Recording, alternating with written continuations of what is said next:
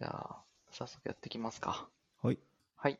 これ何回なんだろう？第5回じゃないですか。5回か。初回やりますっていう話で、次がやりますっていう話で、で、コアレス振り返りとコアレス振り返りで4回やってる気がします。なるほど。いや、もう5回も撮ったんだな。撮ってるか。撮ってるんですね。今4回やった。そうですよ。でも5回ぐらいからあの3日坊主じゃないです感がちょっと出てくる確かに。そうですね。はいちょちゃんとやってる感じが出てくるんじゃないかと思ってます。じゃあ、早速今日話していきますか。はい。はい今日は、えーと、まず、そう、あの、12月なんですけど、DBT のアドベントカレンダーを募集して、なんと、毎日こう、投稿いただけてるような感じになってるので、こう、すごいなと思いながら、今、見てます。もう本当皆さんすごいですよね。毎日あの遅刻せずに上げてくっていうのがすごいなって まず思ってます。いや、みんな必死な気がするけど。僕なんか4時間ぐらい遅刻したんですけど、結構遅刻したなっていう印象。なんであのもうちょっと敷地を下げるというかちょっと遅刻しても大丈夫ですよ感があってもいいんじゃないかっていう 確かに。でも DBT のその、多分初回の DBT 東京のイベントが去年の多分、あれ何月だ ?12 月？違うか。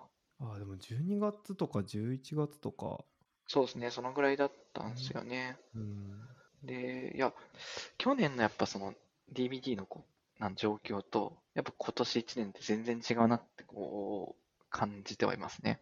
ですねうん去年 DBT のこのアドベントカレンダー募集しても、いや、こんなには埋まらなかったと思ってて、うんやっぱそこからの伸びというか、か使ってる人が増えてるなーってすごい感じましたね、今日。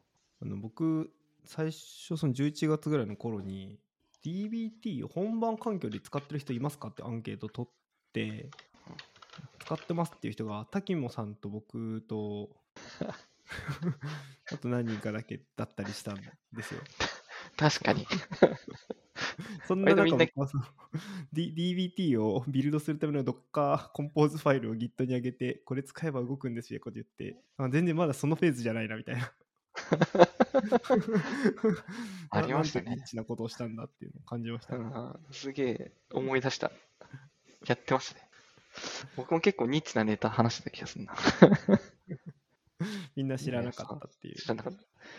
前はなんかね、あの、全な記事とか書いたり、みんないろいろね、あの、実際こう記事だったり、まあ導入事例増えてっている中で、そう今日なんかあの、自分が書いたそれぞれのネタを少しこう掘り下げて、なんか話せればなと思って、どっちがいきますかね。僕からいっちゃうか。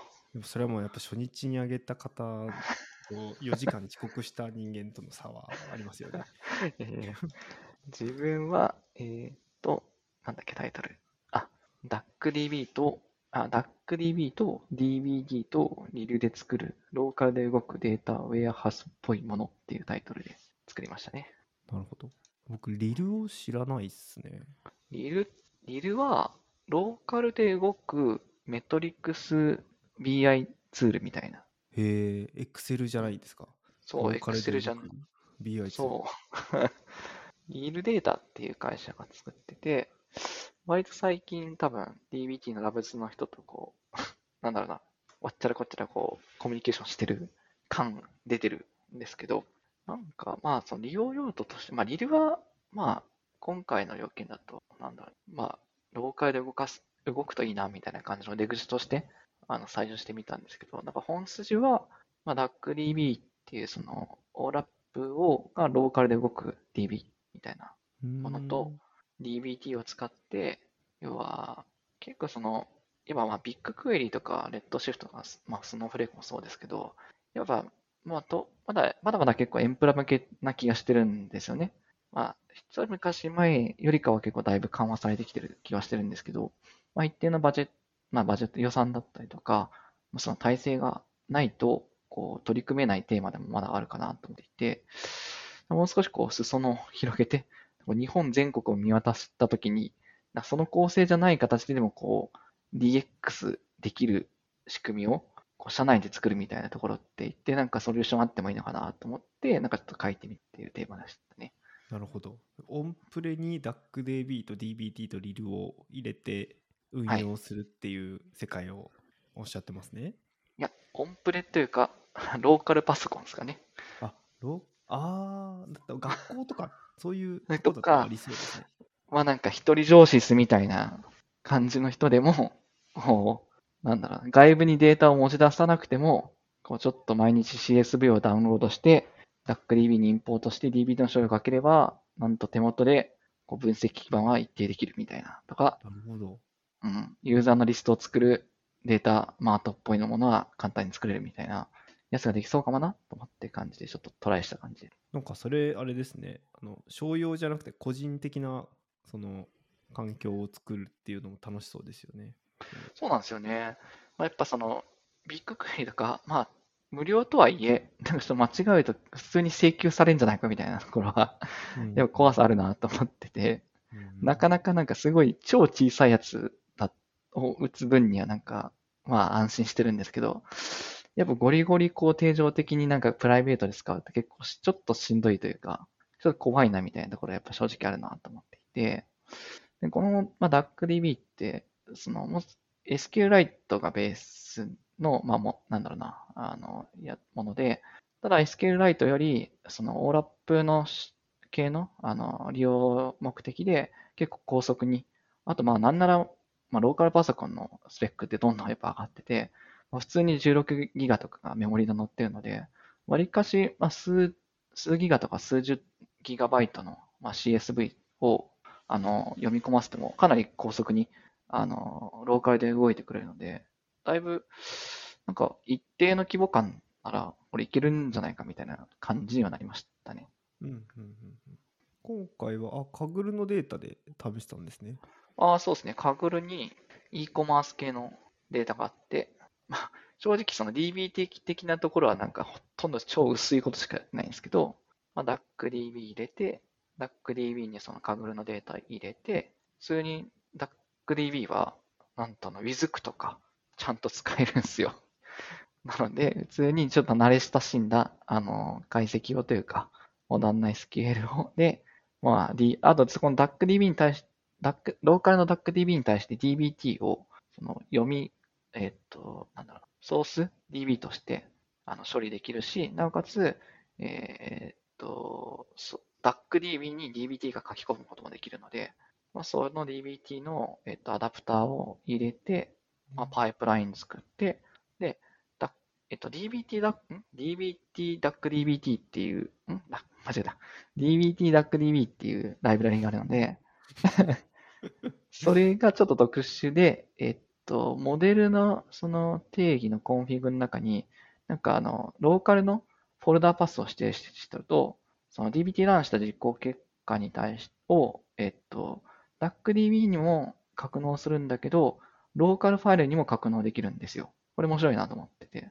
おで、最終的に例えばマート層みたいなやつらを、まあ、あの、ローカルの CSV データとして、まあ、えっと、エクスポートして、それを今回のあの記事は RIL っていうその、えっと、ローカルの CSV を高速に処理して、メトリックスでサクサク見見れるツールで見るみたいなやつをなんかデモした感じですね。なるほどですね。あの DBT ラーした時に DuckDB のデータとローカルファイル両方ってあるんですけどそれはあのでデータが二重になっているわけじゃなくて DuckDB に格納されるっていうことはイコールその特定のディレクトリパスに CSV が測れるってことなんですかね？ではないですね。DuckDB は .duckdb っていうファイル形式におあの独自フォーマットで入る。まあ、独自フォーマットの中身ちゃんと見てないですけど入るので、まあ、普通に、まあ、DB の、えっと、インサートは DuckDB に対して入って、それの実行結果を別で指定した、えっと、ローカルのパスに CSV データとか、あとは、えっと、に、まあ、データ書き出すことができるって感じですね。おーなるほど。ローカルの方は2位なんですね。そうっす。2位ですね。そうそうそう。あで、そのう2位の方を使って、まあ、活用して、まあ、なんだろう、その CSV やそのデータをそのまま、例えば、そうだな、まあ、Salesforce に食わすとか、CRM 用途でなんか使うんでもいいですし、まあ、実際 Excel に貼るでもいいし、何かのデータの利活用のためにこう使うみたいなのパイプラインを、まあ、手元の PC だけで完結できるみたいなのが、まあ、できるかもなっていう感じのイメージ。DuckDB をそう使えるコネクタを持った BI ツールってあんまりないからこの CSV とかで吐く機能が備わったわけですね多分。そうですねえー、これフォーマットってどんなのが選べるんですか ?CSV と、あとなんだっけ、アパッチのパーキュエイトでしたっけ？読み方が。パルキか。やっぱりファイルサイズが大きくなっちゃいやすいんで、まあ、CSV だとちょっと無理があるよねとか、スキーマ情報欲しいよねとかは、あのー、結構思うなと思ってて。多分ビッグクエリーも読み込みできるあの、パルケだっけ？パーケイですか？パーケイか。パルケットでパルケット。とあれの形式でも書き出すことができます。パーケイいいっすね。一番いい形式。はい、そう、だから、まあ、まあ、ちょっと外部連携を意識すると、まあ、CSV 書き出しとかリストでもいいし、偽もう少しこう圧縮したいみたいな用途も使える。うん。なんか、パーケイか CSV だけなんですね。JSON とか Avro とかないんですね。えー、っと、どうだったかな？今僕見てるこの DBTDuckDB のリポジトリにはそう書いてる。うん、多分その2つだったですね。でも CSV はデリミターが入れられるんで、タブとかにすれば。あ、そうですね。うん、DSV には入れる。お、グルーレジスターもあるんですね。あ、そうですね。そうそうそう。あ、すごい。データベースも入る。あ、いいっすね。えー、これエクスポートがビッグクエリテーブルとかだと、もうまあ多分作ったらそのうち作られるのかなと思ったんですけど。まあ将来的には、まあ GCS とかは普通にありそうですよね。ですよね。結構。まあとはいえ、まあでも結構ローカルでやっぱ動くのが、まあ、肝ではあるので、うん、まあ最後ビッグクエリに返すとか GCS に返すんだったらビッグクエリとか GCP 上でやればいい気はするんですけどね。確かに。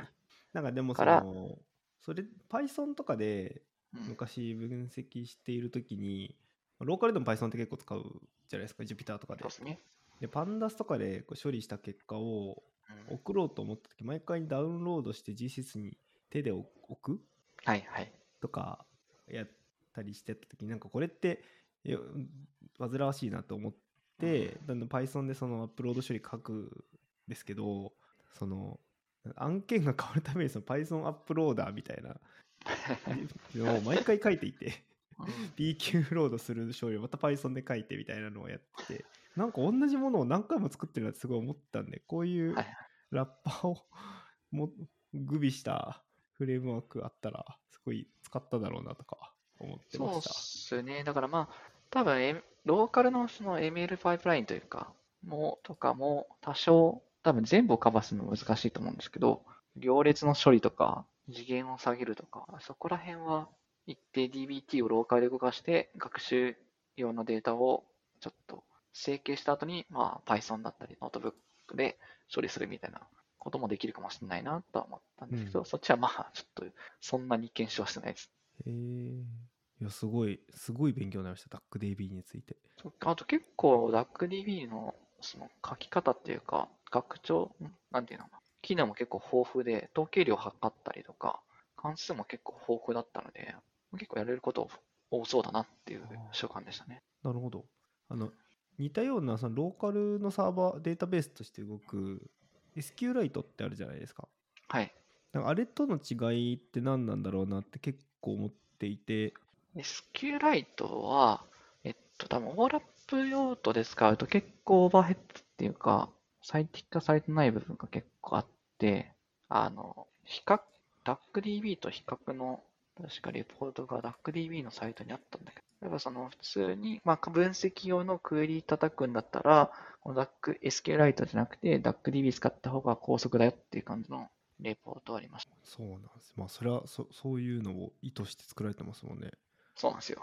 えー、どうもちろんアプリケーション目的とかだと、もちろん SQLite とかの方がいいんですけど、この辺のレポートは。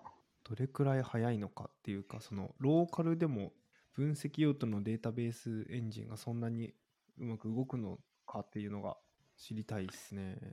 なんかないかな。お禅のドキュメントがありましたよ。ダックデビー、うん SQLite 比較。あ、そうっす。それは、多分僕リンク貼ってる方のやつです。なるほど。まあ、やっぱりそうですね。トランザクション系だと SQLite の方が有利だが、うんと書いてますね。あそうっすね論文も出てるんですね。細かくは多分見てもらうの。そうそう僕もなんか、まあ、この手でスペックを検証したわけじゃないのであれですけど、まあでもかなり、まあ、数百ギガとか、そうっすね。テラみたいな話になってくるとちょっと。それはちょっとあれだなとは思うんですけど。うん。でもあの、何でしたっけビッグクエリーの人が、はい。あの、あの2000スレッド以上使ってる人は全体の1%もいないみたいな、数字はちょっと適当ですけど、言ってたんでそうっ、すね。うん。ローカルにテラサイズのデータを持ってる人っていうのはあんまりいないんじゃないかっていう。そうだし、まあなんか、いや、そういう世界はそういう世界でいいと思っているし、まあそういう世界の方が今先行してると思っていて、とはいえなんか、例えば、そうだな、ちょっとこう大きめな会社なんだけど、自社で抱えてるユーザー数は数千から数万みたいな人たちの多分アクセスログとかって、まあ結構限定的だったりとか、うんうんまあ、購買データもた、データ数も多分限定的だけど、実際なんかそこのデータって、多分その会社にとっては多分すごい貴重だし、活用できるシーンって多分山ほどあるけど、取り組めないみたいなシーンは結構ありそうだなってなんかちょっと思ってるんですよね、最近なんか。うんうんちょっとまあエンプラというよりか結構対極にあるような感じのところのユースケースも掘り起こせないかなみたいな感じの意識で発言をした。なるほど。ちょっと今そのお話を聞いてですね、あの僕、あの自分の禅のブログをですね、Google はい Analytics で連携してですね、はい。あのビッグクエリーに GA4 のログを貯めてるんですけど、はいはい。その何件あるんだっていうのを今 気になって調べ始めてます。いやでもないんだろうな。多分1万行ぐらいしかないんじゃないかっていうのを そうっすと思ってね。ますね。で、まあ多分それのね、テキスト CSV データって、まあ、たかが知れてる。どれくらいだろうあ、出てきそう。ここれかちょ。ちょっと今数えちゃいますね。何件ぐらいだろう。と僕は1年ちょっと415日。公開してて、記事はまあ10個ぐらいしかないはずで、えーもうそのページビューとかのログ全部計算してどれくらいかっていうのを回してすぐ帰ってこない。すぐ帰ってこないけど処理は終わっていてレンダリングが遅いだけな感じがする。あ、帰ってきました。おやばいな。21,581でした。お 2万 PV ってことですね。シンプルに言うと。今、そうですね。2年で PV 2は万 PV しかないんで、これ僕ビッグクエリに入れてドヤドヤと分析してますけど、はい まあそういうことですよね。個人で運用してる アクセスログはその程度。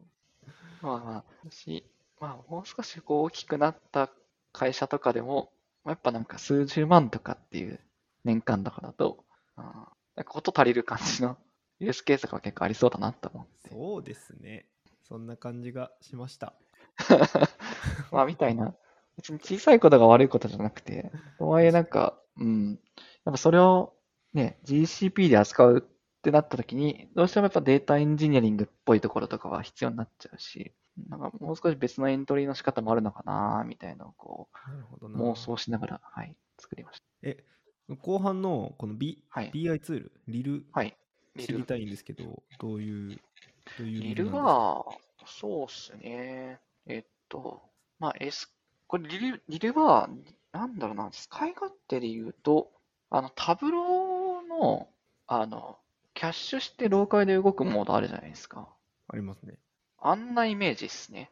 使い勝手感。まあ、もちろんタブローみたいにいろんなグラフ表現できないんですけど、あの、まあ、ローカルに置いた、まあ、置かれてる CSV データを、なんならドラッグドロップで、この、リルってあの、ブラウザーベースで動くので、まあ、そこに取ってると、なんかソースデータとして、こう、処理されて、まあ、それに対して、まあ、ディメンジョンだったりとか、メトリックスをポチポチって SQL でと使って定義すると、なんかメトリックスダッシュボードみたいなのがサクッと出来上がるみたいな感じの体験。今、プレビュー見てるんですけど、なかなかはいにいいユーザーインターフェースですね。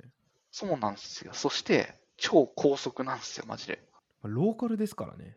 そう、ローカルだから、いやいや、そう。早いんすよ、マジで。あと、これがいいのは、例えばデータソース入れるじゃないですかはい。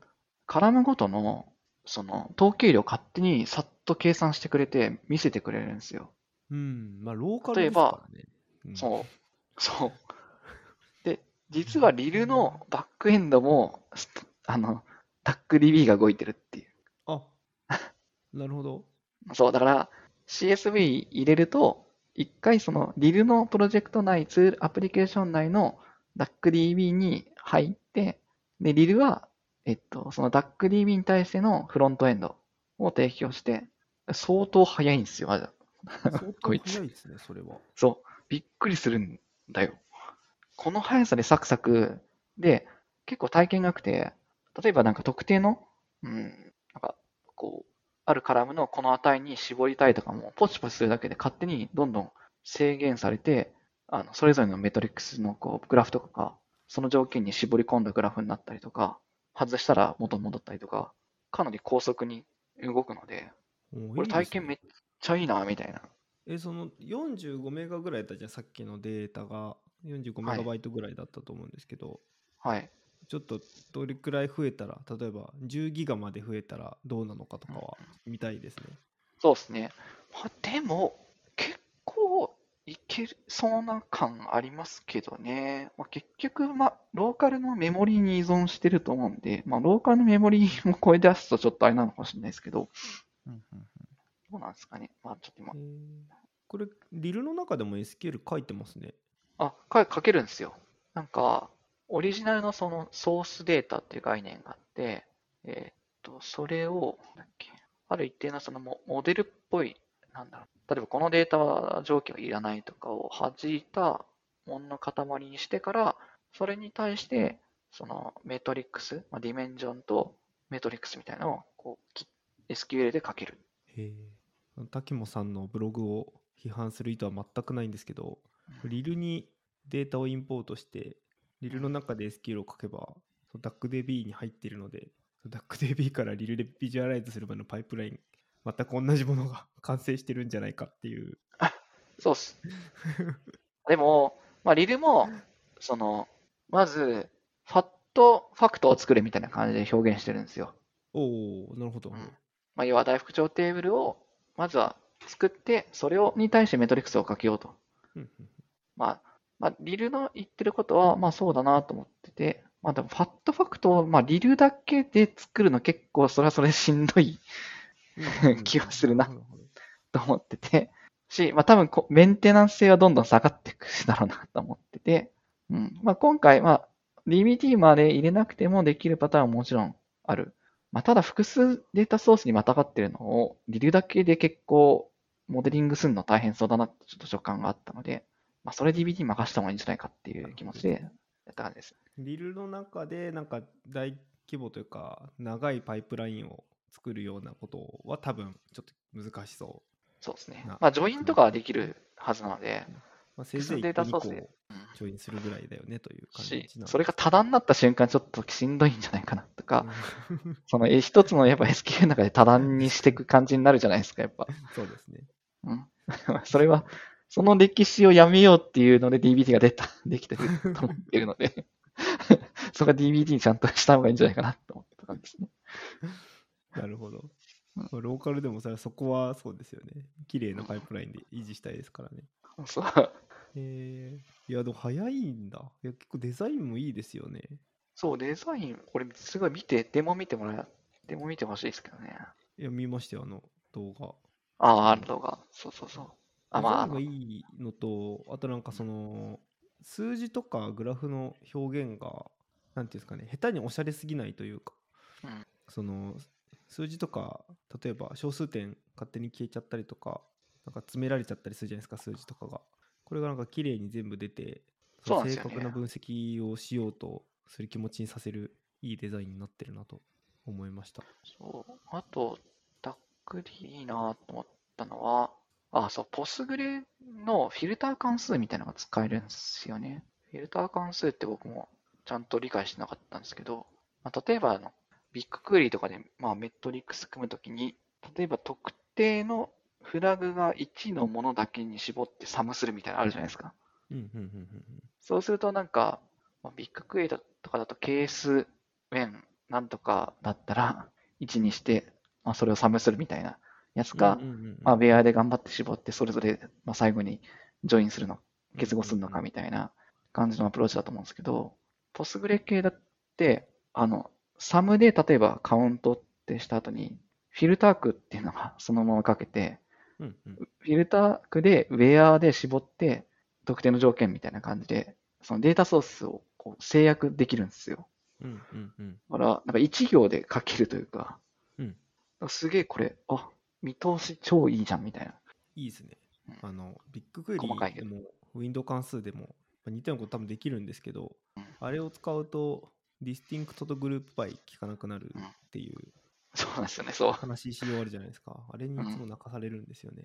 から、まあ、それが使えるから、結構、メトリックスの定義も SQL でやるんですけど、なんかそれぞれのこうメトリックスの定義も、あわりかし、なんか簡単に、そういう条件だけに絞った SUM を定義するとかもささっとできるから、あ、なんか体験いいなぁみたいな。いいですね DACDB との相性もいいなぁみたいな気持ちでやっタワー関数なんでビッグクエリないのかって気持ちちょっとなったのと、あ DBT のかマクロ作りたいですね。フィルター区。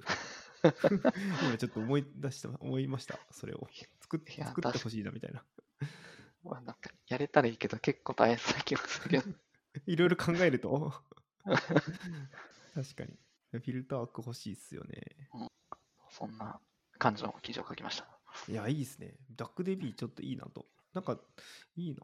すごい、ローカルのデータベースっていうものあんまり使ってこなかったんですけど、なんかそうなんですよねありなんじゃないかって気持ちになってきましなんかここら辺、まるっとパッケージ化されそうな感じのなんかプロジェクトとか立ち上がってて、今のこの僕らアプローチとかた。